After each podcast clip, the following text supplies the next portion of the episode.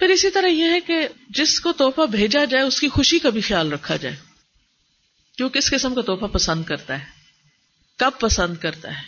کیا پسند نہیں کرتا؟ حضرت عائشہ سے روایت ہے کہ لوگ اپنا ہدیہ بھیجنے میں اس دن کا انتظار کرتے کہ آپ صلی اللہ علیہ وسلم حضرت عائشہ کے پاس ہوتے۔ یعنی اس دن حضرت عائشہ کی باری ہوتی۔ تو لوگ اس دن ہدیہ بھیجتے۔ اور اس سے ان کی غرض کیا تھی؟ حضور صلی اللہ علیہ وسلم کی رضا حاصل کرنا، ان کی خوشی۔ اور اس پر باقی ازواج نے شکایت بھی کی، اعتراض بھی کیا، لیکن آپ نے خاموشی اختیار کی، کوئی جواب نہیں دیا۔ اس کے بارے میں آتا ہے کہ حضرت عائشہ کہتی ہیں کہ لوگ ہدیہ بھیجنے میں میری باری کا انتظار کرتے۔ ام سلمہ کہتی ہیں کہ میری سوکنیں جمع ہوئی اور آپ سے اس کا تذکرہ کیا۔ کہ ایسا کیوں کرتے ہیں لوگ؟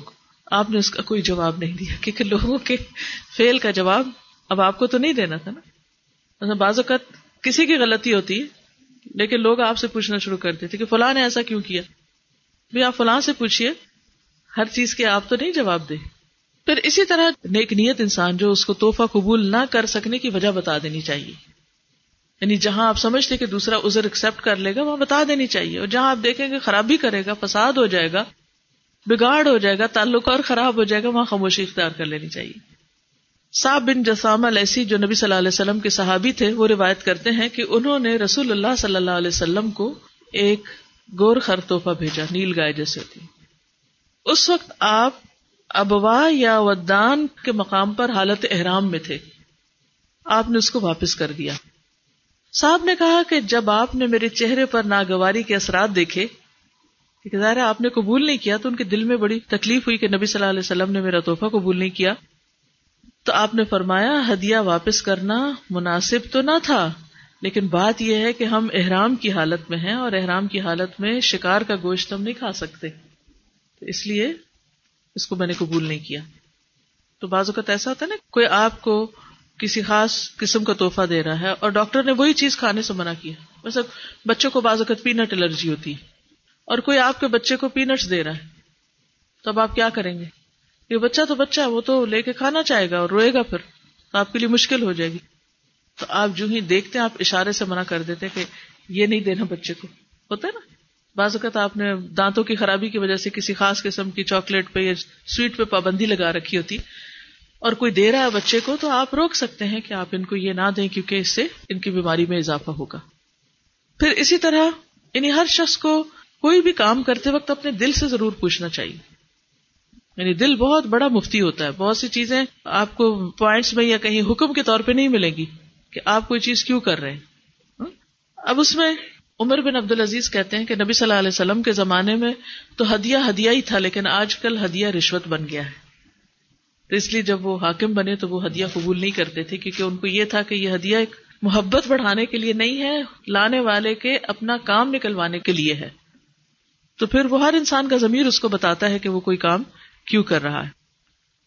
پھر اسی طرح اگر کوئی خاص ایسی وجہ ہو کہ جس سے کوئی دین کا نقصان ہو یا کوئی اور ریزن ہو تو اس میں بھی لوگوں کو بتا کر ہدیہ کا انکار کر دینا چاہیے۔ جیسے ابھی بات ہوئی تھی نا کہ کچھ لوگ پہلے سے کہہ دیتے ہیں کہ نو گفٹ ابو حرار رضی اللہ تعالیٰ عنہ سے روایت ہے کہ قبیلہ بنو فزارہ کے ایک شخص نے نبی صلی اللہ علیہ وسلم کو اپنے ان اونٹوں میں سے ایک اونٹنی دی جو اس سے غابہ مقام سے ملے تھے۔ یعنی غابہ میں ان کو جو اونٹ ملے تھے، اس میں سے اس نے ایک اونٹنی آپ کو ہدیے میں دی۔ آپ نے اسے اس کے بدلے میں کچھ دیا تو وہ خفا ہو گیا کیونکہ وہ بدلا نہیں لینا چاہتا تھا۔ تو نبی صلی اللہ علیہ وسلم ممبر پر تشریف لائے اور آپ نے فرمایا کہ ارب کے لوگ مجھے توحفہ دیتے ہیں اور میں جو کچھ میرے پاس ہوتا ہے انہیں دیتا ہوں، لیکن وہ اسے ناپسند کرتے ہیں۔ یعنی اس کو قبول نہیں کرتے یا خفا ہوتے ہیں اس پر۔ اور اس کی وجہ سے مجھ پہ ناراض ہوتے ہیں۔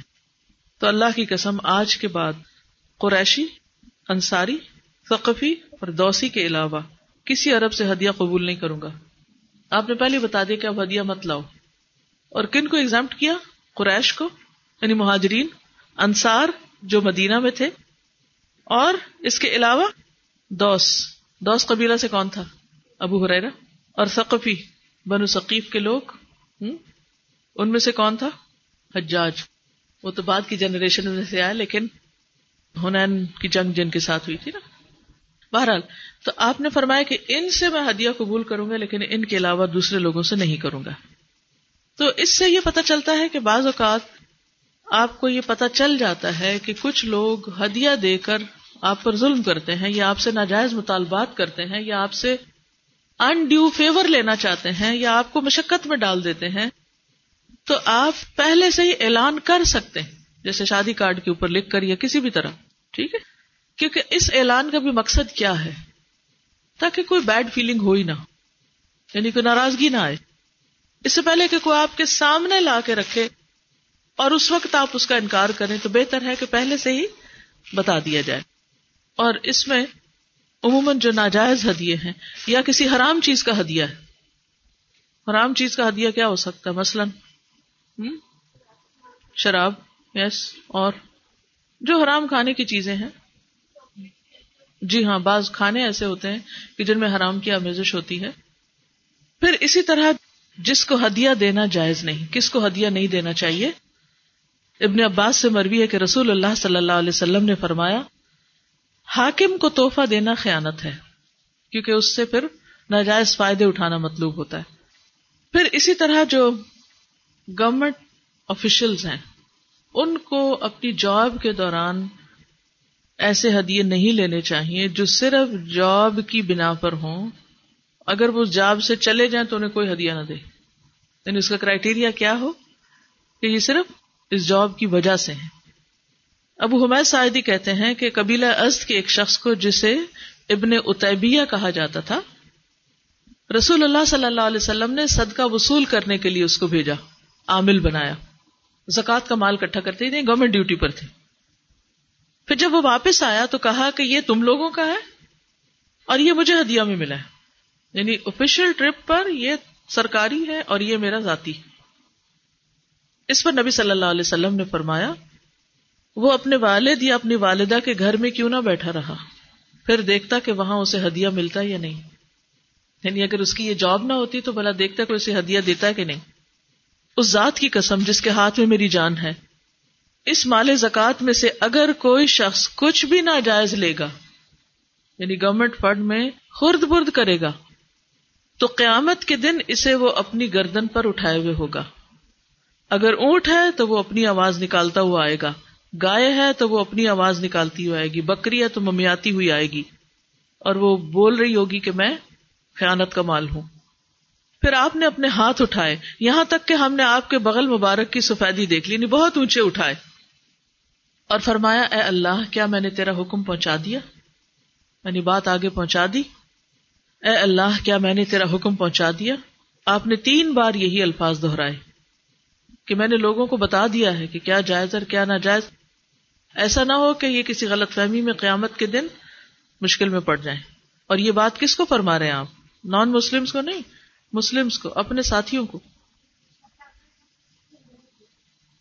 جی۔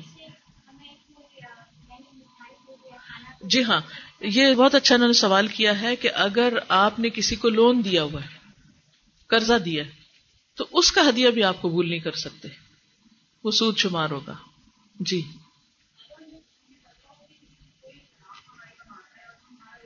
ٹھیک ہے۔ ایک اور سوال یہ ہے کہ اگر ہمیں پتا ہو کہ کوئی شخص حرام کمائی کرتا ہے، تو کیا اس سے توحفہ لیں یا نہ لیں؟ دو طرح کے لوگ ہوتے ہیں۔ ایک وہ جن کی کمائی مکس ہوتی ہے، حلال بھی ہے، حرام بھی ہے۔ تو اس میں گنجائش نکلتی آپ کے رشتے دار ہیں یا اس شخص کے زیر کفیل لوگ ہیں، بیوی بچے ہیں۔ اور بیوی بچوں کو زور نہیں چلتا، بہت دفعہ وہ اپنے شوہروں کو بتاتی ہیں ٹھیک نہیں ہے، لیکن وہ نہیں مانتے یا تو وہ ان کی ذمہ داری نہیں ہے۔ وہ عورت کا کام صرف بتانا ہے، سمجھانا ہے، لیکن اس سے آگے اس کے بس میں نہیں ہے وہ۔ تو ذمہ دار نہیں۔ اسی طرح رشتے دار ہیں۔ اب رشتے داریوں کو آپ کاٹ نہیں سکتے۔ لوگوں کے ساتھ آپ کے میل ملاپ ہے ایک وہ ہے کہ جس کی آمدنی سریحن مکمل طور پر حرام پر مبنی۔ کچھ بھی حلال نہیں ہے اس میں۔ بس اس نے شراب کی دکان کھولی ہوئی ہے۔ جس میں پانی کی بوتلیں بھی کوئی نہیں۔ کمپلیٹ شراب بیچی جا رہی ہے۔ ہوتی ہیں ایسی دکانیں۔ یا کوئی اور اس طرح کے کاروبار ہے یہ مثال سمجھ لیجیے تو اب وہ تو ٹھیک نہیں۔ لیکن ایک شخص ہے، کچھ حلال ہے، کچھ حرام ہے مکسچر ہے۔ تو اس سے وصول کرنا جو ہے یا اس سے لینے میں حرج نہیں۔ جی۔ مقصد کیا ہوتا ہے ان کا؟ ان کا سوال یہ ہے کہ جیسے کوئی ایسی غیر اسلامی مذہبی رسم ہے، ٹھیک ہے نا؟ ایک تو ہوتی ہے کہ ویسے ہی بس سوشل قسم کی رسم و رواج ہوتے ہیں۔ لیکن ایک ہوتے ہیں جس میں مذہب انوالو ہوتا ہے، یہ عقیدہ انوالو ہوتا ہے۔ وہ کسی بت کی نظر ہو سکتی ہے، منت ہو سکتی ہے کسی مشرکانہ طور پر، شرک اس میں انوالوڈ ہے۔ تو اس کو نہیں قبول کرنا چاہیے۔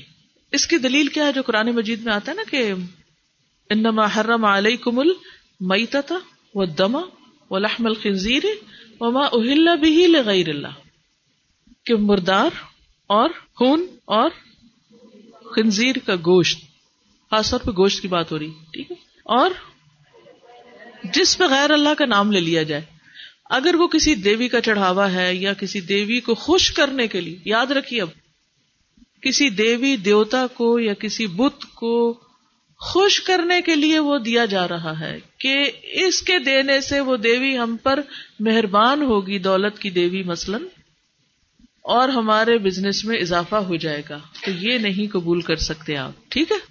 اب مجھے چونکہ ڈیٹیلز نہیں پتا، آپ اگر نام لیں گے فلانی یہ میں نہیں بتاؤں، میں آپ کو اصول بتا رہی ہوں۔ اب فیصلہ آپ خود کر لیں۔ ٹھیک ہے؟ کوئی بھی توحفہ جس کا مقصود اللہ کے سوا کسی اور کو خوش کرنا ہے، تاکہ وہ مہربان ہو ہم پر، یا کچھ اس سے فائدہ پہنچے۔ تو سارا نفع نقصان تو سارے، کا سارا کس کے ہاتھ میں؟ اللہ کے ہاتھ میں۔ تو ایسا تحفہ بھی آپ قبول نہیں کر سکتے یا کوئی بھی اس سے متعلق چیز۔ جی۔ اوکے۔ ٹھیک ہے۔ ٹھیک ہے۔ ٹھیک ہے۔ نہیں، اس میں کوئی حرج نہیں ہے۔ آپ جواباً کچھ بھیج دیں۔ دیکھیے، سب سے بڑھ کر قرآن کس نے پڑھایا ہے؟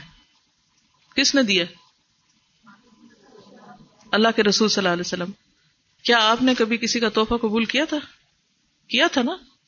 اب وہ تحفہ قرآن پڑھانے کی قیمت نہیں ہوتی۔ آپ یہی سمجھ کے بھیج رہے ہوتے ہیں کسی کو۔ مثلاً آپ کے بچوں کی کوئی ٹیچر ہیں، کوئی مولوی صاحب ہیں کاری صاحب ہیں، یا کوئی بھی۔ کوئی عید آتی ہے، کوئی اور موقع آتا ہے۔ ہاں، آپ باقی اپنے رشتے داروں کو تحفہ دے رہے ہیں، ان کو بھی آپ نے دے دیا ساتھ۔ تو کیا آپ نے ان کو پڑھانے کی قیمت دی؟ نہیں دی نا، کیوں دیا؟ ہمیشہ دینے اور لینے میں نیت کو ضرور سامنے رکھیے۔ اس کو اچھی طرح سمجھ لی کیونکہ اکثر لوگ اس کنفیوژن کا شکار رہتے اور آپ سب کوئی قرآن پڑھنے والا ہے اور کوئی پڑھانے والا ہے۔ کوئی دے گا اور کوئی لے گا اور کوئی یعنی کہ پھر کرنا کیا چاہیے؟ اگر آپ یہ کر رہے ہیں، تو شرح صدر کے ساتھ کریں۔ انکار کر رہے ہیں، تو بھی سوچ سمجھ کے کریں۔ فائن اچھا۔ تو اب اس مسئلے کو بہت اچھی طرح سمجھ لیجیے، کیونکہ آپ سے متعلق ہے۔ پہلی بات یہ ہے کہ جب کوئی آپ کو توحفہ دے رہا ہے، تو دیکھیے کہ اس کی نوعیت کیا ہے۔ اور دینے والے کی نیت کیا ہے، یا موقع کیا ہے، یہ ساری چیزیں کاؤنٹ کرتی ہیں۔ اب آپ کہ ہمیں تو اس کی نیت نہیں پتا۔ اب اس کو اپنے اوپر رکھ لیجیے کہ اس وقت میں لینے والی نہیں، میں دینے والی ہوں۔ اگر اس وقت میرے بچے کا قرآن ختم ہوتا تو میں کاری صاحب کو توحفہ دیتی، کیا معاوضہ سمجھ کے؟ یا ایک آنر کے طور پر، عزت افزائی کے طور پر، کیا سمجھ کے دیتے ہیں آپ؟ اپنے آپ کو پوچھیے یہ ایک جنرل معروف بات ہے نا، کہ ہماری کیا نیت ہوتی ہے ایسے موقعوں پر؟ ہم معاوضہ نہیں دے رہے ہوتے۔ کیا کر رہے ہوتے؟ عزت افزائی کر رہے ہوتے۔ دوسری طرف لینے والے کو ہمیشہ یہ یاد رکھنا چاہیے کہ دو چیزیں ہیں۔ ایک تو یہ کہ وہ اس کا انتظار نہ کرے، اس کی لالچ نہ کرے، اس کی ہرس نہ رکھے، اس پر نظر نہ رکھے، اس کو زندگی کا ایک ذریعہ نہ بنا لے کہ یہی توحفہ ہی ہے میری زندگی کا گزران ہے اس کو قبول کر لے۔ کیونکہ اس سے بڑھ کر خوشی کا موقع کوئی ہوگا زندگی میں؟ قرآن پڑھنے پڑھانے کے بعد کوئی موقع ہے اس سے زیادہ خوشی کا اس کا جواب دیجیے؟ نہیں ہے نا، کیوں؟ کیوں اللہ تعالیٰ کیا فرماتے قرآن مجید میں؟ کل بفد اللہ و برحمت ہی فبد علی کا فلی کہہ دیجیے کہ اللہ کے فضل اور اس کی رحمت پر انہیں چاہیے کہ خوش ہو جائیں۔ یہ خوشی کا موقع ہے۔ یہ وہ واحد موقع ہے کہ اللہ تعالیٰ خود حکم دے رہا ہے کہ لوگوں کو قرآن کی نعمت ملنے پر خوش ہونا چاہیے، خوشی منانی چاہیے۔ ہوا خیر مما یجماؤن یہ بہتر ہے اس ہر چیز سے جو لوگ جمع کر رہے ہیں۔ فائن اب اگر یہ خوشی کا موقع ہے، کیا آپ اس موقع پر اپنے طالب علموں کو کچھ نہیں دیں گے؟ آپ بھی تو کچھ دیں گے نا، آپ کو بھی دینا چاہیے۔ چاہے ایک سویٹی کیوں نہ ہو۔ کوئی چھوٹی موٹی چیز۔ تحفے کا مطلب یہ نہیں کہ آپ کو بہت ہی قیمتی اور اپنے ہاتھ سے بڑی ہوئی، اپنی استطاعت سے بڑی ہوئی کوئی چیز لے کر جائیں تو تبھی وہ تحفہ۔ کچھ بھی۔ تو یہ خوشی کا موقع ہے، لین دین دونوں طرف سے ہو جانا چاہیے، کوئی حرج نہیں، لیکن اس کو ایک صرف رسم نہ ہو، صرف ایک مخصوص شکل کی چیز نہ ہو، اور صرف ایک یہ نیت نہ ہو کہ جی ہم نے تو آج کاری صاحب کو بدلا چکا دیا، انہوں نے آج ختم کیا اور معاملہ ختم اور ہم نے بھی دے دیا، ان کو سب کچھ جو دینا تھا۔ اور اس کے بعد قطع تعلقی، تم کون اور ہم کون؟ یہ نہیں ہونا چاہیے۔ ایسے تمام مواقع تعلق بڑھانے کے، محبت کے، اظہار کے، احسان مندی کے، جذبات کے، شکریہ کے ایک طرح سے ٹوکن ہوتا ہے، تو اس میں لینا اور دینا دونوں طرف سے کوئی اس میں حرج نہیں ہے۔ ٹھیک ہے؟ جس چیز سے منع کیا گیا ہے، قرآن کی اجرت جو ناپسندیدہ ہے، وہ کیا ہے کہ انسان اس پر طے کرے۔ جی میں یہ آپ کو پڑھاؤں گا جب آپ مجھے اتنے پیسے دیں گے۔ یہ ٹھیک نہیں۔ اگر کوئی خوشی سے آپ کو یعنی آپ ان کی ہیلپ کر رہے ہیں، وہ آپ کی کسی طرح ہیلپ کر رہے ہیں۔ اور وہ ایک، یہ نہیں کہ وہ لگا بندہ ترازو میں تول کے معاوضہ ہے۔ معاوضے کے طور پہ نہیں۔ ویسے ہی اظہار تشکر کے طور پر یعنی کہ تھینک یو کے ٹوکن کے طور پر، کوئی حرج نہیں ہے اس میں۔ ٹھیک ہے؟ جی۔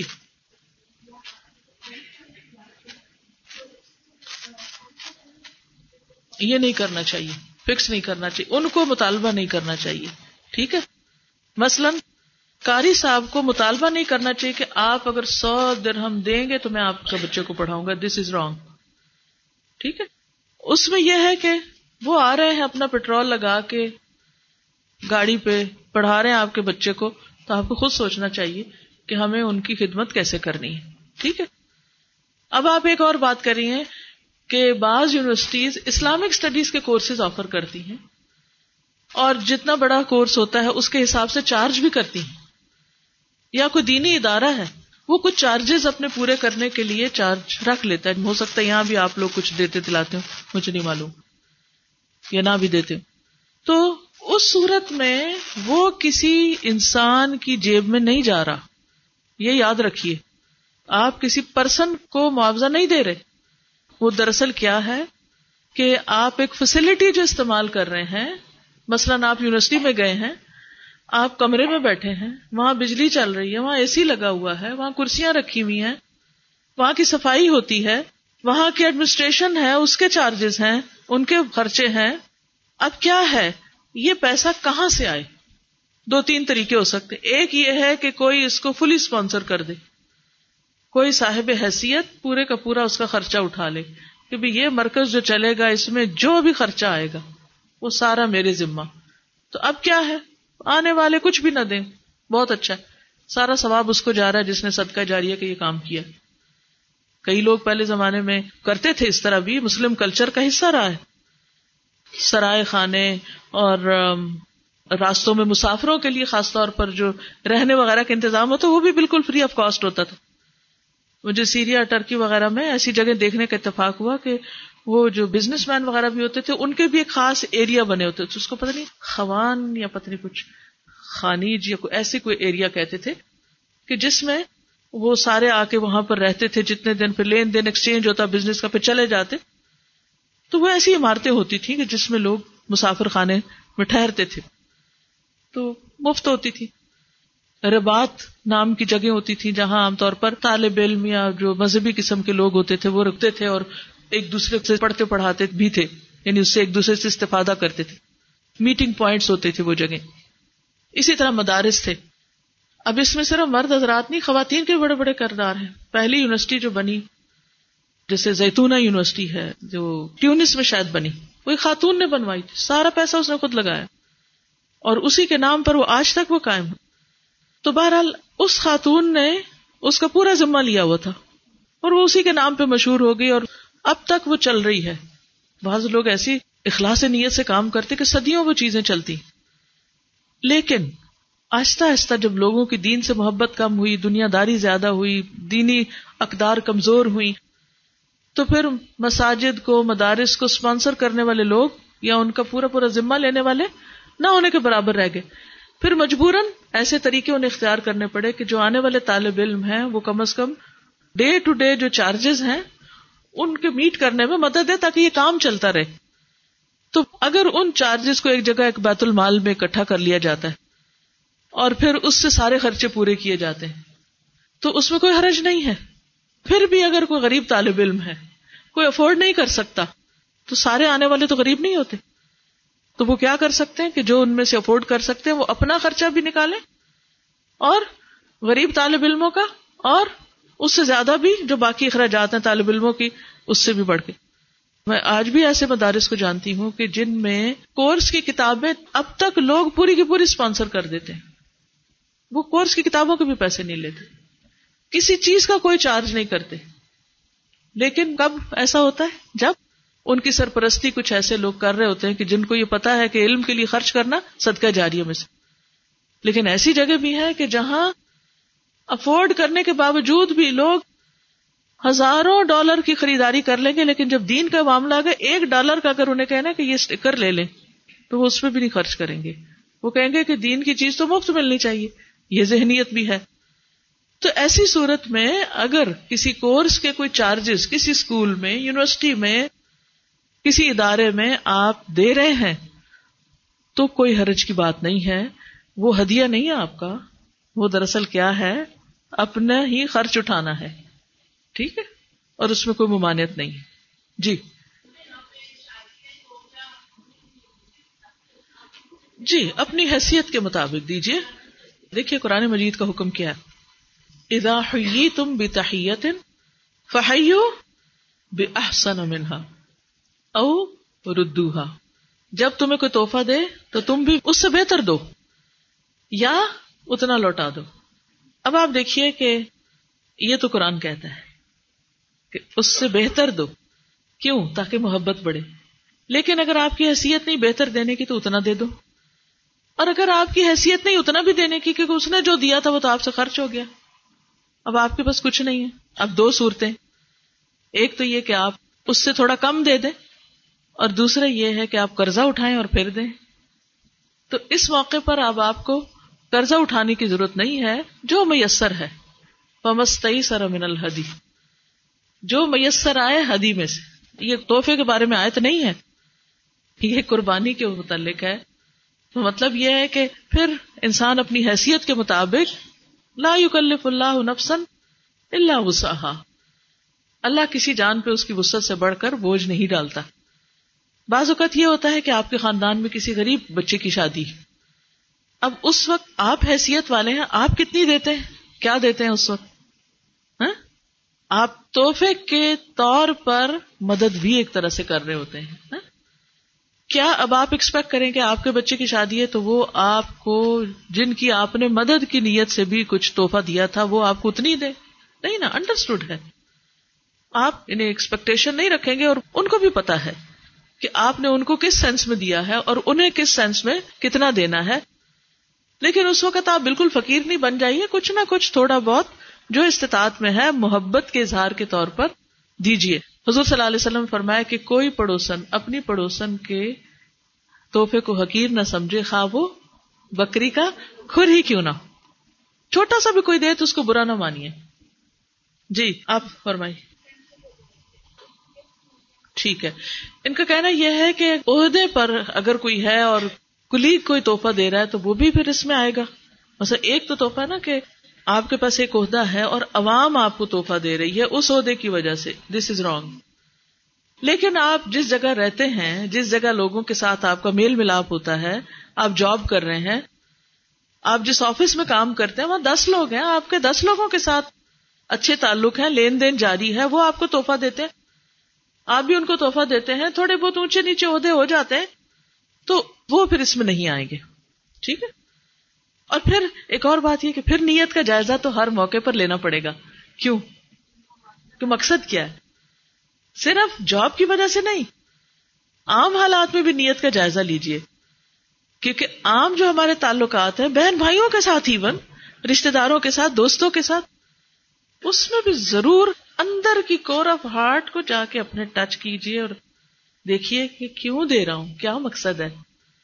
کیونکہ قرآن مجید میں اللہ تعالیٰ فرماتے ولا تمن تستکفر کسی پہ احسان اس لیے نہ کرو کہ تم زیادہ حاصل کر سکو۔ کیا آپ کو پتا کہ فلاں کے پاس بہت ہے تو چلو تھوڑا سا اسے دیں تاکہ زیادہ ملے؟ نہیں، یہ نیت نہیں ہونی چاہیے۔ پیورلی محبت کے اظہار کے طور پر، اگر دل میں شیطان خیال ڈالے بھی تو بھی کہ نہیں؟ میرا مقصد اللہ کی رضا حاصل کرنا، تعلقات اچھے رکھنا، محبت بڑھانا ہے، میرا مقصد اس کا مال بٹورنا نہیں ہے۔ جی۔ جی۔ ان کا سوال یہ ہے کہ اسلامک بکس کیا تحفے میں دینی چاہیے جب آپ کو پتا ہو کہ وہ شخص نہیں پڑے گا؟ پہلی بات تو یہ ہے کہ بعض لوگ دیکھنے میں ایسے لگتے ہیں کہ یہ نہیں پڑھیں گے۔ وہ ہماری غلط فہمی بھی ہو سکتی۔ لیکن وہ وہ واقعی پڑھیں گے۔ تو پہلے سے ہمیں ججمنٹل نہیں ہونا۔ ٹھیک ہے، اگر آپ کہیں نہیں، مجھے پکا پتا کہ وہ نفرت کرتے ہیں ایسی کتابوں سے یا کچھ بھی۔ تو اس موقع پر آپ کیا کر سکتے ہیں کہ تب بھی آپ کے اوپر لازم آتا ہے کہ آپ میسج کنوے کریں کسی نہ کسی طرح سے۔ اب آپ کوئی اور چیز لیں جو ان کی پسند کی ہو۔ ٹھیک ہے؟ آپ کو یہ پتا ہوتا ہے کہ فلاں کو میٹھا پسند ہے، فلاں کو نمکین پسند ہے، فلاں کو جوتا پسند ہے، فلاں کپڑا، فلاں کو۔ آپ کے رشتے داروں میں بچوں میں سب پتا ہوتا اب آپ کیا کریں کہ وہ آپ رکھیں اور اس کے ساتھ آپ اس کو اچھی طرح پیک کر کے، اب یہ آپ میں سے کسی نے یہ کوئی دیا تھا۔ کتنا خوبصورت یہ بک مارکر بنا ہوا ہے۔ اور اس میں ربی اثر والا تو اس سے دعا لکھی ہوئی ہے اتنا مالوسری اسرا اچھا صبح آج میں جب میں پڑھنے لگی، تو جب میں نے اس کو نکالا تو اس میں لکھا تھا اتنا مالوسری اسرا آپ یقین کریں کہ میں اس وقت اس کو رکھ کے تو میں غور کرنے لگی شاید کے اوپر نا۔ یہ اچھا ایسا ہوتا حالانکہ کتنی دفعہ یہ صورت پڑھی اور پڑھائی ہے۔ اچھا اسر کے ساتھ یسر ہے۔ بالکل ایک اور اینگل سے مجھے بات سمجھ آئی۔ کیونکہ بالکل میں ریلیکس موڈ میں تھی، ایسے ہی اتنے دو پھولوں کے بیچ میں اتنے خوبصورت رنگ کی لکھی ہوئی آیت میرے سامنے آئی۔ تو میں، کیونکہ انسانی جو دل کی حالتیں ہیں نا بلیو می یہ اتنی بدلتی ہیں، اتنی بدلتی ہیں کہ آپ سوچ ہی نہیں سکتے۔ آپ جس کو آج کہہ رہے ہیں، یہ نہیں پڑھنے والا۔ ہو سکتا ہے جس وقت اس کے پاس کوئی ایسی چیز جائے، اس کے دل کی حالت کیسے بدل جائے۔ بعض اوقات ایک بات بدل دیتی ہے کسی کو۔ بعض اوقات ایک دیکھنے کی چیز بدل دیتی ہے۔ یو نیور نو کہ کس کی ہدایت کب لکھی ہے۔ کبھی مایوس نہ ہو۔ لیکن جب آپ کو پتا ہے کہ خالی یہ دیں گے تو مائنڈ کرے گا، تو خالی نہ دے نا پھر۔ آپ بھی حکمت برتے جیسے بچوں کو آپ نے کچھ کھلانا ہوتا ہے، جو انہوں نے نہیں کھانا، کیا کرتے ہیں؟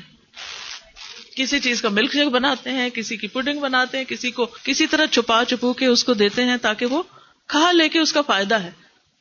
اسی طرح جب دین کا پیغام بھی آپ نے دینا ہے، تو آپ کو پتا ہے کہ ایک شخص کو چڑ آتی ہے کوئی بھی ایسی کتاب یا کیسٹ یا کوئی ایسی چیز دیکھ کے، ایسے نہ دے۔ روڈ ہے اس طرح۔ اس چیز کی بھی بےدبی ہے اور اس شخص کو بھی آپ نے اور خفا کیا اور تو آپ اس کا طریقہ بدل دیں۔ دیں صحیح، روکنا نہیں، خیر پہنچانا۔ مثلا رمضان کا مہینہ ہے۔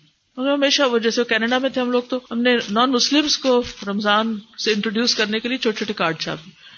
اور پھر سب کو کہا کہ آپ اپنے نیبرس کو اچھی سی کوئی چیز بھیجیں اور اس کے ساتھ یہ کارڈ لگائیں جس سے پتا چلے کہ رمضان کیا ہے، روزہ کیوں رکھتے ہیں ہم۔ تاکہ ایک تو انہیں اویئرنیس ہو کہ ہم کیوں اتنے سویرے سویرے اٹھ جاتے ہیں یا سارا دن کیوں نہیں کھاتے؟ اور دوسرا یہ ہے کہ تعلق بڑھانے کا ایک ذریعہ ہے کہ ساتھ آپ کچھ کھانے پینے کو دیں گے جو ان کے کھانے کا ہے اور تھوڑا سا وہ دے کے چاہے رکھ بھی دیں، لیکن میسج تو کنوے ہوگا۔ جی آپ فرمائیے۔ ٹھیک ہے۔ اس میں آپ دیکھیے، کہتی ہے کہ اگر کوئی کسی اسلامک سینٹر میں پڑھاتا ہے، وہاں بچوں سے فیس لی جاتی ہے اس فیس سے سیلری بھی دی جاتی ہے اور اس فیس سے باقی اخراجات بھی چلتے ہیں۔ اب اگر ہمارے پاس بہت اللہ کا دیا ہوا ہے اور ہم سیلری نہیں لینا چاہتے، تو اس صورت میں کیا کیا جائے؟ سو بالکل آپ نہ لیں۔ آپ اپنے کہیں کہ میں اپنی جان اور مال سے جہاد کر رہی ہوں۔ میں نہیں لینا چاہتی۔ میرے پاس اللہ کا دیا بہت ہے۔ میرے شوہر کے پاس بہت کچھ ہے اور مجھے ضرورت نہیں اس کی۔ آپ بالکل اس موقع پر اس کو لے کر آپ صدقہ وہیں ڈال دیں۔ آپ اس کو کسی اور کو دے دیں، آپ اس کے ساتھ جو چاہیں کریں، ٹھیک ہے نا؟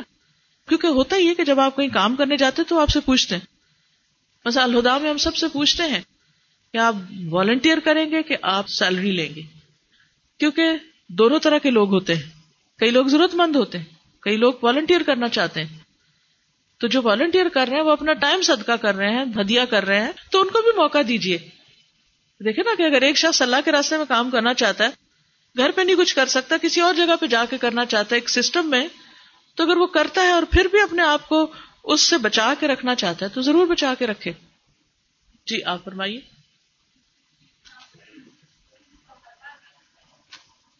ٹھیک ہے۔ دیکھیے، اس فیس سے مطلب یہ ہے کہ فگر طے نہ کریں۔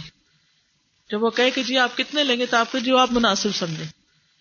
لیکن فگر کی شرط نہ لگائیں۔ ٹھیک ہے؟ جی آپ فرمائیے۔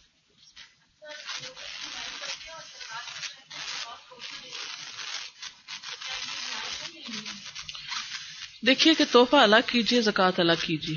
زکوٰۃ توحفہ نہیں ہے۔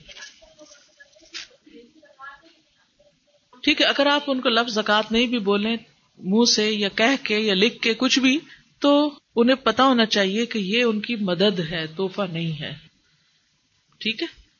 کیونکہ یہ تو بہت ہی غلط ہے، کیونکہ وہ اس کو تحفے کے طور پہ لے کے بوجھ میں آ کے اور پھر جواباً وہ کرنے کی کوشش کریں گے تو یہ تو فیئر نہیں ہے۔ لیکن دیکھیے، بہت سے کاموں کو حکمت کے ساتھ کیا جاتا ہے نا۔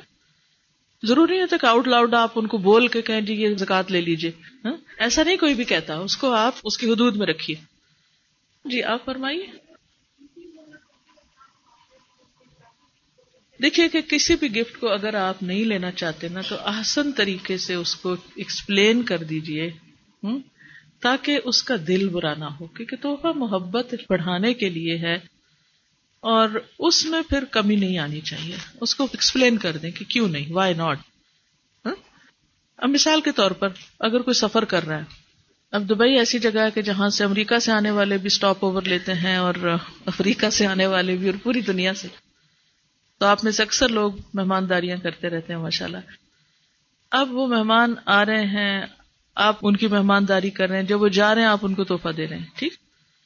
اب انہوں نے جانا ہے آگے، پاکستان جانا انڈیا جانا کہیں اور جانا ہے۔ اب آپ ان کو تحفہ دے رہے ہیں پانچ من وزنی تو یہ ایک بہت ہی غیر حکیمانہ بات ہوگی۔ وہ نہ ساتھ لے جا سکتے ہیں، نہ پھینک سکتے ہیں، نہ رکھ سکتے ہیں۔ اگر وہ آپ کو کہتے ہیں، بھائی، یہ اٹھا نہیں سکتے تو اس کو آپ مائنڈ نہ کریں۔ پہلے تو آپ کو عقل مندی سے کام لینا چاہیے کہ آپ ان کے بوجھ کو نہ بڑھائیں۔ تو اب اگر وہ کہیں کہ یہ وہاں سے آپ کے گھر سے اٹھا لیں باہر جا کے رکھ دیں تو یہ بھی زیادتی ہے۔ ہمیں دوسروں کے ساتھ ہمیشہ معاملہ کرتے وقت یہ سوچنا چاہیے کہ میں کیا چاہوں گی کہ میرے ساتھ کیا معاملہ کیا جائے۔ سارے فیصلے صحیح ہوں گے۔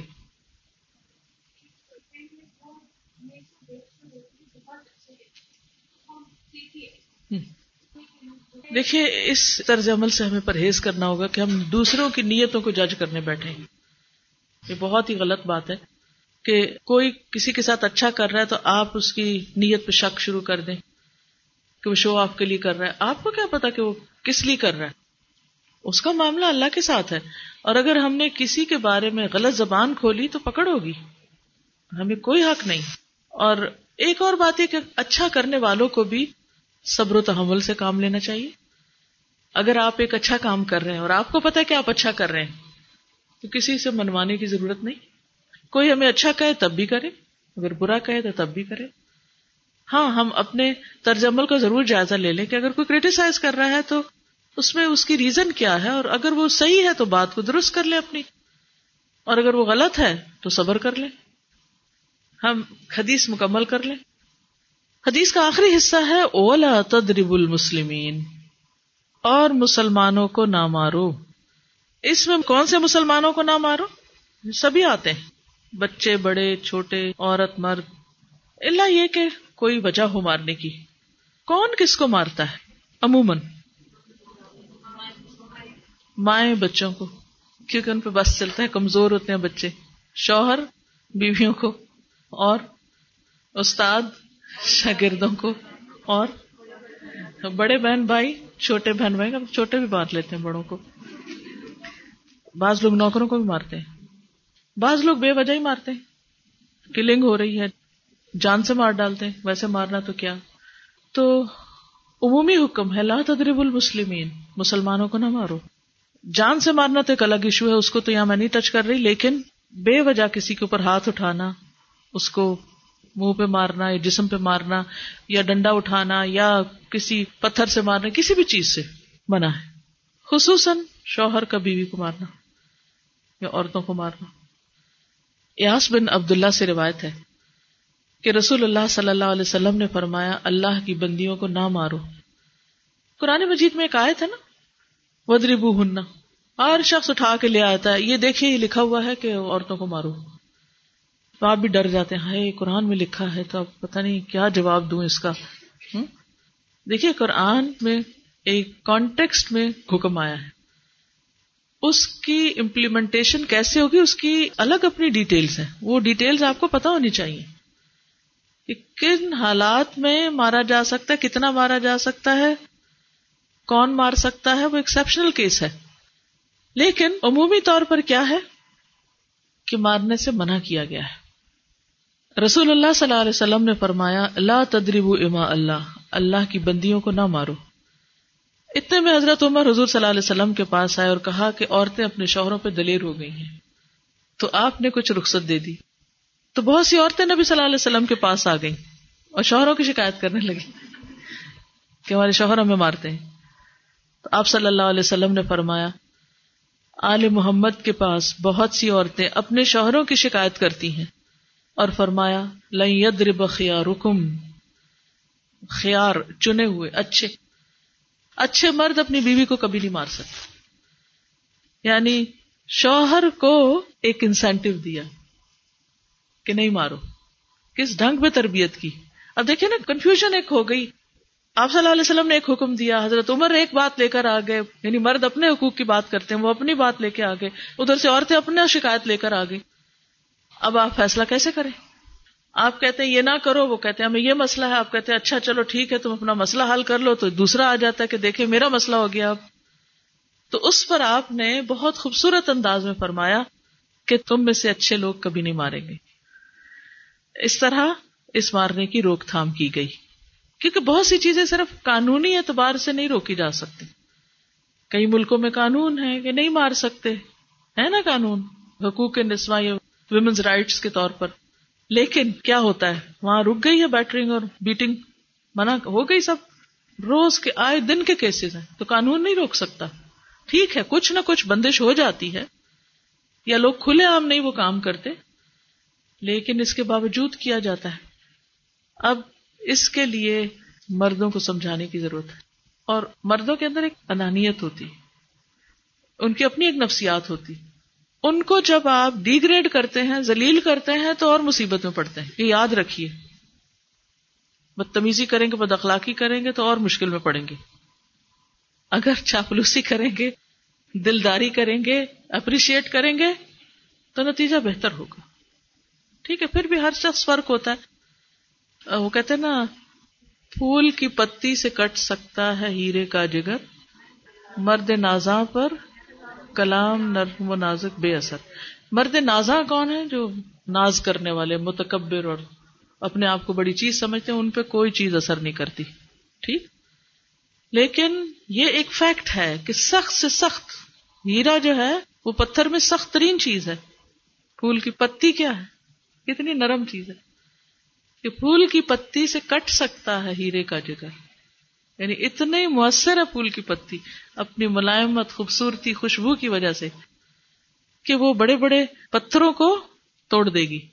لیکن وہ نہیں ٹوٹیں گے جو مرد نازا ہیں۔ سمجھ آ گئی تو کوئی بھی چیز جنرلائز نہیں آپ کر سکتے، مگر دس از اے فیکٹ تو آپ صلی اللہ علیہ وسلم نے مردوں کی تعریف کی کہ جو نوبل ہیں، جو اچھے ہیں، وہ کبھی نہیں ماریں گے۔ اب آپ دیکھیے کہ ہر شخص کو ایک وہ مل گیا نا انسینٹو اچھا ہونے کا، یہ ایک تربیت کا طریقہ تھا۔ تو انہوں نے اپنے ہاتھ ویسے ہی روک لیے ہوں گے کہ مردانگی کی شان کے خلاف ہے، کہ بات بے بات پہ بیوی کو مارا جائے۔ اور یہی ایک طریقہ ہو کسی کی اصلاح کا۔ تو وہ رک گئے۔ روکنے کا طریقہ تھا۔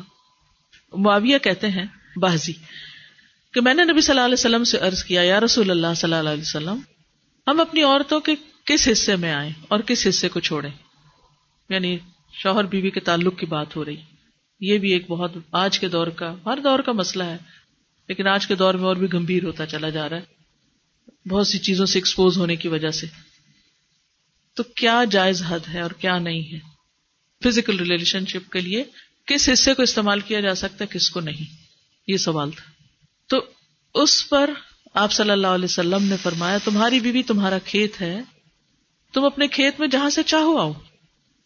جہاں سے چاہو آؤ کا مطلب کیا ہے کہ جہاں سے کلٹیویشن ہو سکتی یعنی کہ کھیت کے تعلق سے کیا بتایا؟ نسا اکم ہر سلکم فتو ہر سکم انا شیتم انا شیتم کا مطلب انا جو ہے ظرف زمان و مکان دونوں کے لیے آتا ہے کہ جانے کا کوئی خاص وقت مقرر نہیں کہ یہ دن ہے یا رات ہے، ایسی کوئی پابندی شریعت نے نہیں رکھی۔ اور اسی طرح جب کھیت کہہ کے بیوی کو بتایا گیا تو اس میں اس کی یعنی کہ اس کی قدر و قیمت اور اس کی حفاظت اور اس کی سرسبزی اور خوشحالی اور وہ ساری چیزیں اپنی جگہ ہیں۔ پلس یہ بہت ہی حکمت کی بات ہے کہ کھیت میں کچھ اگ جب ہی سکتا ہے، جب اس میں بیج ڈالا جائے۔ تو اب شوہر بیوی کے ساتھ کیسا تعلق قائم کرے کہ اولاد پیدا ہو سکے؟ وہ اورل سیکس سے تو نہیں ہو سکتا، وہ اینل سیکس سے بھی نہیں ہو سکتا۔ آبیسلی انڈرسٹوڈ ہے کہ انا کا مطلب یہاں کیا ہے؟ ٹھیک ہے نا؟ یعنی یہ وہ باتیں کہ جن کو بہت لفظوں کو کھول کھول کے نہیں بولا جا سکتا، لیکن اٹس انڈرسٹوڈ تو آپ نے کہا جہاں سے چاہو یعنی کوئی رکاوٹ نہیں، ممانعت نہیں، اس کا یہ مطلب نہیں کہ ناجائز حدود فلانگ کے کہو کہ اس کی بھی ممانعت نہیں۔ البتہ جب تم کھاؤ تو اسے کھلاؤ۔ یعنی کہ شوہر خود آؤٹنگ ڈائننگ کے لیے چلا جائے اور بیوی کو کہے کہ بس گھر میں ہی پکا لو اپنے لیے اور کھا لو۔ خود صرف دوستوں کے ساتھ رہے۔ دس از ناٹ رائٹ بیوی کو بھی لے کے جائے اور ساس بھی بہو کو جانے دے۔ اچھا۔ جب تم کھاؤ تو اسے بھی کھلاؤ۔ جب پہنو تو اسے بھی پہناؤ کا مطلب یہ ہے کہ عید آئی ہے، اپنے لیے سوٹ لے رہے ہو تو بیوی کو بھی کچھ لے کے دو۔ یہ ہے اکوالٹی ایک طرح سے۔ اس کے چہرے پہ نہ مارو۔ اسے گالیاں مت دو۔ ابیوز نہیں کر سکتے۔ اور اسے قطع تعلقی اگر کرو یعنی ویسے تو نہ کرو، لیکن اگر کرو تو گھر کی حد تک رکھو۔ کک آؤٹ نہیں کرو اس کو۔ گھر سے باہر نہیں پھینکو۔ گھر سے نہیں نکالو۔ کیونکہ بعض شور کہتے ہیں نا فون پہ کہہ دیتے ہیں، گھر چلی جاؤ ماں باپ کے، میں تب گھر میں داخل ہوں گا۔ آؤں گا ہی نہیں۔ یہ غلط ہے۔ ایسے نہیں کرنا چاہیے۔ اور یہ کیسے مناسب، یہ کیسے ہو سکتا ہے کہ تم اس کے ساتھ یہ سلوک کرو، جبکہ تم ایک دوسرے کے پاس حلال طریقے سے آتے ہو۔ یعنی تمہارا ایک جائز تعلق ہے اور پھر تم اس تعلق کو اس طرح خراب کرو۔ تو بیوی کو مارنے سے متعلق جو قرآن اور حدیث کی روشنی میں جو حکم ہے وہ سامنے۔ پھر اسی طرح غلام کو مارنے کی ممانت نوکر کو، غلام کو، اس کو بھی نہیں مارنا چاہیے۔ ابو مسعود بدری سے روایت ہے کہ میں اپنے غلام کو کوڑے کے ساتھ مار رہا تھا۔ کہ میں نے اپنے پیچھے سے آواز سنی، اے ابو مسعود، جان لو۔ اور میں غصے کی وجہ سے آواز سمجھ نہ سکا یعنی ایسے مار رہا تھا کہ مجھے نہیں سمجھ آئی کہ کس نے پکارا مجھے۔ جب وہ میرے قریب ہوئے تو وہ رسول اللہ صلی اللہ علیہ وسلم تھے۔ اور آپ فرما رہے تھے، جان لو ابو مسعود، جان لو ابو مسعود۔ کہتے ہیں، میں نے اپنے ہاتھ سے کوڑا پھینک دیا۔ تو آپ نے فرمایا، جان لو ابو مسعود۔ یعنی آپ بار بار فرما رہے تھے۔ اللہ تم پر زیادہ قدرت رکھتا ہے۔ تمہاری اس غلام پر قدرت سے یعنی جتنا تم اس غلام پہ قدرت رکھتے ہو، اللہ اس سے زیادہ تم پہ قدرت رکھتا ہے یعنی تمہیں مارے گا۔ کہتے ہیں کہ میں نے ارض کیا اللہ کے رسول صلی اللہ علیہ وسلم، میں اس کے بعد کبھی غلام کو نہیں ماروں گا۔ اور بعض روایت میں آتا ہے کہ انہوں نے آزاد کر دیا۔ ابو عمر زازان سے روایت ہے، کہتے ہیں کہ ہم لوگ ابن عمر کے پاس تھے۔ انہوں نے اپنے غلام کو بلایا جسے انہوں نے مارا تھا۔ انہوں نے اس کی پیٹ کھول کر دیکھی، کہا، کیا تمہیں تکلیف ہو رہی ہے؟ اس نے کہا، نہیں۔ اس کے بعد ابن عمر نے غلام کو آزاد کر دیا اور ایک تنکا زمین سے اٹھایا اور کہا کہ مجھے اس کا اتنا بھی اجر نہیں ملے گا جتنا اس تنکے کا وزن ہے۔ میں نے کہا، ابو عبد الرحمان آپ ایسے کیوں کہہ رہے ہیں؟ انہوں نے کہا کہ میں نے رسول اللہ صلی اللہ علیہ وسلم کو فرماتے ہوئے سنا، جو شخص اپنے غلام کو بے قصور یعنی حد شرعی کے علاوہ مارے یا اس کے چہرے پہ تمانچا مارے، تو اس کا کفارہ ہی اسے آزاد کر دی۔ کفارہ ہے، اس آزادی کا ثواب کوئی نہیں تنگ کے برابر بھی۔ یعنی بازو کا تم سمجھتے ہیں بڑی نیکی کی، لیکن اس میں تو چھوٹ بھی جائے تو وہ بھی بہت بڑی بات ہے۔ صحابہ کرام جو تھے وہ خاص طور پر اس سے محتاط رہتے اور غلاموں سے درگزر کرتے تھے۔ ابو لیلا کہتے ہیں کہ سلمان رضی اللہ عنہ نکلے، وہ اپنی سواری کو چارہ کھلاتے تھے تو وہ عہدے سے گرتا رہتا۔ عہدہ کیا کہتے ہیں؟ وہ چیز محمل باسکٹ کہہ لیں، جس میں اس کا چارہ رکھ کے دیا جاتا۔ اس پر انہوں نے اپنے خادم سے کہا، اگر مجھے قصاص کا خوف نہ ہوتا تو میں تمہاری پٹائی کرتا کہ تم نے ایسی چیز کیوں جانور کے آگے رکھی؟ تو مطلب یہ کہ اگر میں تمہیں ماروں گا تو مجھے بھی مار پڑے گی، اس لیے میں تمہیں مار نہیں رہا، ورنہ جو حرکت تم نے کی ہے، اس میں تمہیں مار پڑنی چاہیے۔ نماز پڑھنے والے غلام کو نہ مارنا۔ ابو اماما سے روایت ہے کہ رسول اللہ صلی اللہ علیہ وسلم خیبر سے واپس آئے۔ تو آپ کے پاس دو غلام تھے۔ حضرت علی رضی اللہ انہوں نے کہا، اے اللہ کے رسول صلی اللہ علیہ وسلم، ہمیں بھی ایک غلام دے دیں۔ آپ نے فرمایا، جو چاہتے ہو لے لو۔ انہوں نے کہا، آپ میرے لیے پسند کریں۔ اس سے انداز ہوتا ہے نا کہ ریلیشن شپ داماد اور سسر کا کیسا تھا؟ آپ صلی اللہ علیہ وسلم نے فرمایا، یہ لے لو۔ اس کو مارنا نہیں، کیونکہ میں نے خیبر سے واپس آتے ہوئے اسے نماز پڑھتے دیکھا ہے۔ اور مجھے نمازیوں کو مارنے سے منع کیا گیا ہے۔ آپ صلی اللہ علیہ وسلم نے دوسرا غلام ابو ذر کو دے دیا اور اس کے ساتھ خیر و بھلائی اور حسن سلوک کرنے کا حکم دیا۔ پھر ایک دن پوچھا، ابو ذر، میں نے جو تمہیں غلام دیا تھا، اس کا کیا حال ہے؟ انہوں نے کہا، آپ نے مجھے اس کے ساتھ خیر و بھلائی کرنے کا حکم دیا تھا تو میں نے اسے آزاد کر دیا۔ کہ میں وہ خیر و بھلائی کر نہیں سکوں گا۔ تو بہتر ہے کہ میں نہ ہی رکھوں۔ یعنی ایسی سچویشن سے بھی اوائڈ کرنا چاہیے کہ جس میں انسان کے گناہوں میں پڑنے کا اندیشہ ہو۔ یعنی کہ وہ کسی کو اس کا حق نہ دے سکے یا جسٹس نہ کر سکے۔ ابو حرارا سے روایت ہے کہ رسول اللہ صلی اللہ علیہ وسلم نے فرمایا، غلام تمہارا بھائی ہے، سو وہ جب تمہارے لیے کھانا بنائے تو اسے پاس بٹھا لیا کرو یعنی اسے بھی کھانے کو دو۔ اگر وہ انکار کر دے تو اسے کھانا کھلا دیا کرو یعنی دے دیا کرو کہ وہ کھا لے۔ اور ان کے چہروں پر نہ مارا کرو۔ ابھی کہ کھانے سے تو کوئی انکار نہیں کرتا، لیکن بعض اوقات یہ ہوتا ہے نا کہ کچھ لوگوں کے کھانے کا طریقہ یا اسٹائل یا انداز ایسا ہوتا ہے کہ وہ دوسروں کے سامنے نہیں کھا سکتے۔ بچپن سے یعنی کہ ایسے مینرز نہیں سیکھے ہوتے تو ان کو پھر جھجک آتی ہے۔ تو ایسی صورت میں اگر وہ نہ بیٹھنا چاہیں تو ان کو ویسے دے دو۔ ابن عمر سے ایک روایت ہے کہ وہ چہرے پر نشان پڑنے کو ناپسند کرتے تھے اور فرماتے تھے کہ رسول اللہ صلی اللہ علیہ وسلم نے چہرے پر مارنے سے منع کیا۔ اور اس میں خاص طور پر آپ دیکھیے کہ مائیں بعض اوقات بچوں کے ساتھ بہت ظلم کرتی ہیں۔ یہ سوچ کے کہ ہم نے خود ہی جنم دیا، اب ہم ان کے مالک ہیں۔ نہیں، مالک اللہ ہی ہے ان کا بھی، آپ نہیں ہیں۔ تو ان کے ساتھ زیادتی نہیں کرنی چاہیے۔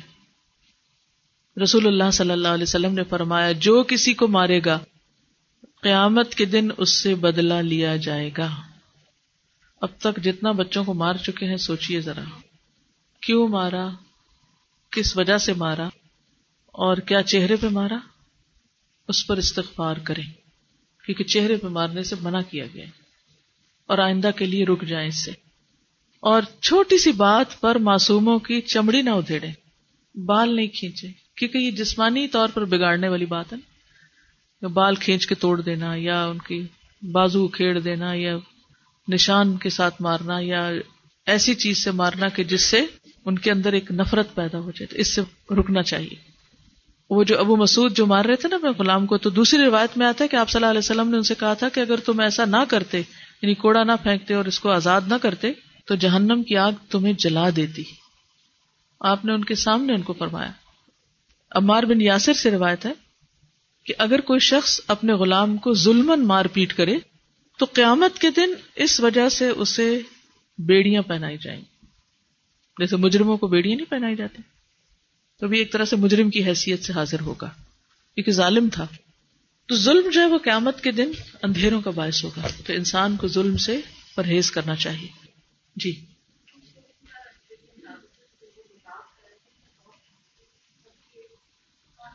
جی بعض لوگ مزاق میں مار رہے ہوتے ہیں۔ اتنی زور سے لگتی ہے دوسرے کو۔ تو پتہ نہیں ہم کب محنت سیکھیں گے۔ ہنسنے کے بھی اور رونے کے بھی۔ جی آپ سوال کیجیے۔ غلاموں یا بچوں کی تربیت کے لیے ان کو تھوڑا بہت ہاتھ اٹھا سکتے ہیں، جیسے کہ حدیث میں آتا ہے کہ ادب کا کوڑا اٹھائے رکھو۔ محنت سکھانے کے لیے فرم ہو سکتے ہیں، لیکن چہرے پہ نہ مارے۔ ایسے ہاتھ یا کان نہ مروڑے کہ ان کو کوئی فزیکل اب نارملٹی ہو جائے۔ اللہ تعالیٰ سے دعا ہے کہ اللہ تعالیٰ ہمیں عمل کی توفیق عطا فرمائے۔ وہ آخر داوانا الحمد للہ رب العالمین۔ سبحان اللہ و بحمد کا اللہ اللہ انت، نستغفرک و نتوب الیک۔ السلام علیکم و اللہ وبرکاتہ۔